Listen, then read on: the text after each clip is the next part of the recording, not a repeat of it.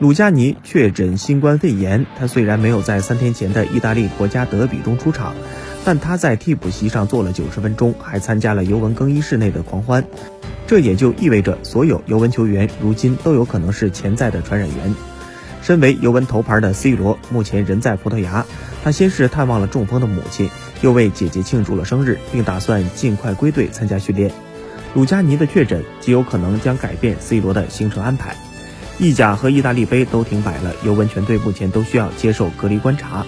这也就意味着下周尤文与里昂之战基本确定会被推迟。消息人士指出，C 罗已经得到尤文许可，他可以继续留在葡萄牙。他有可能在四月初再返回都灵。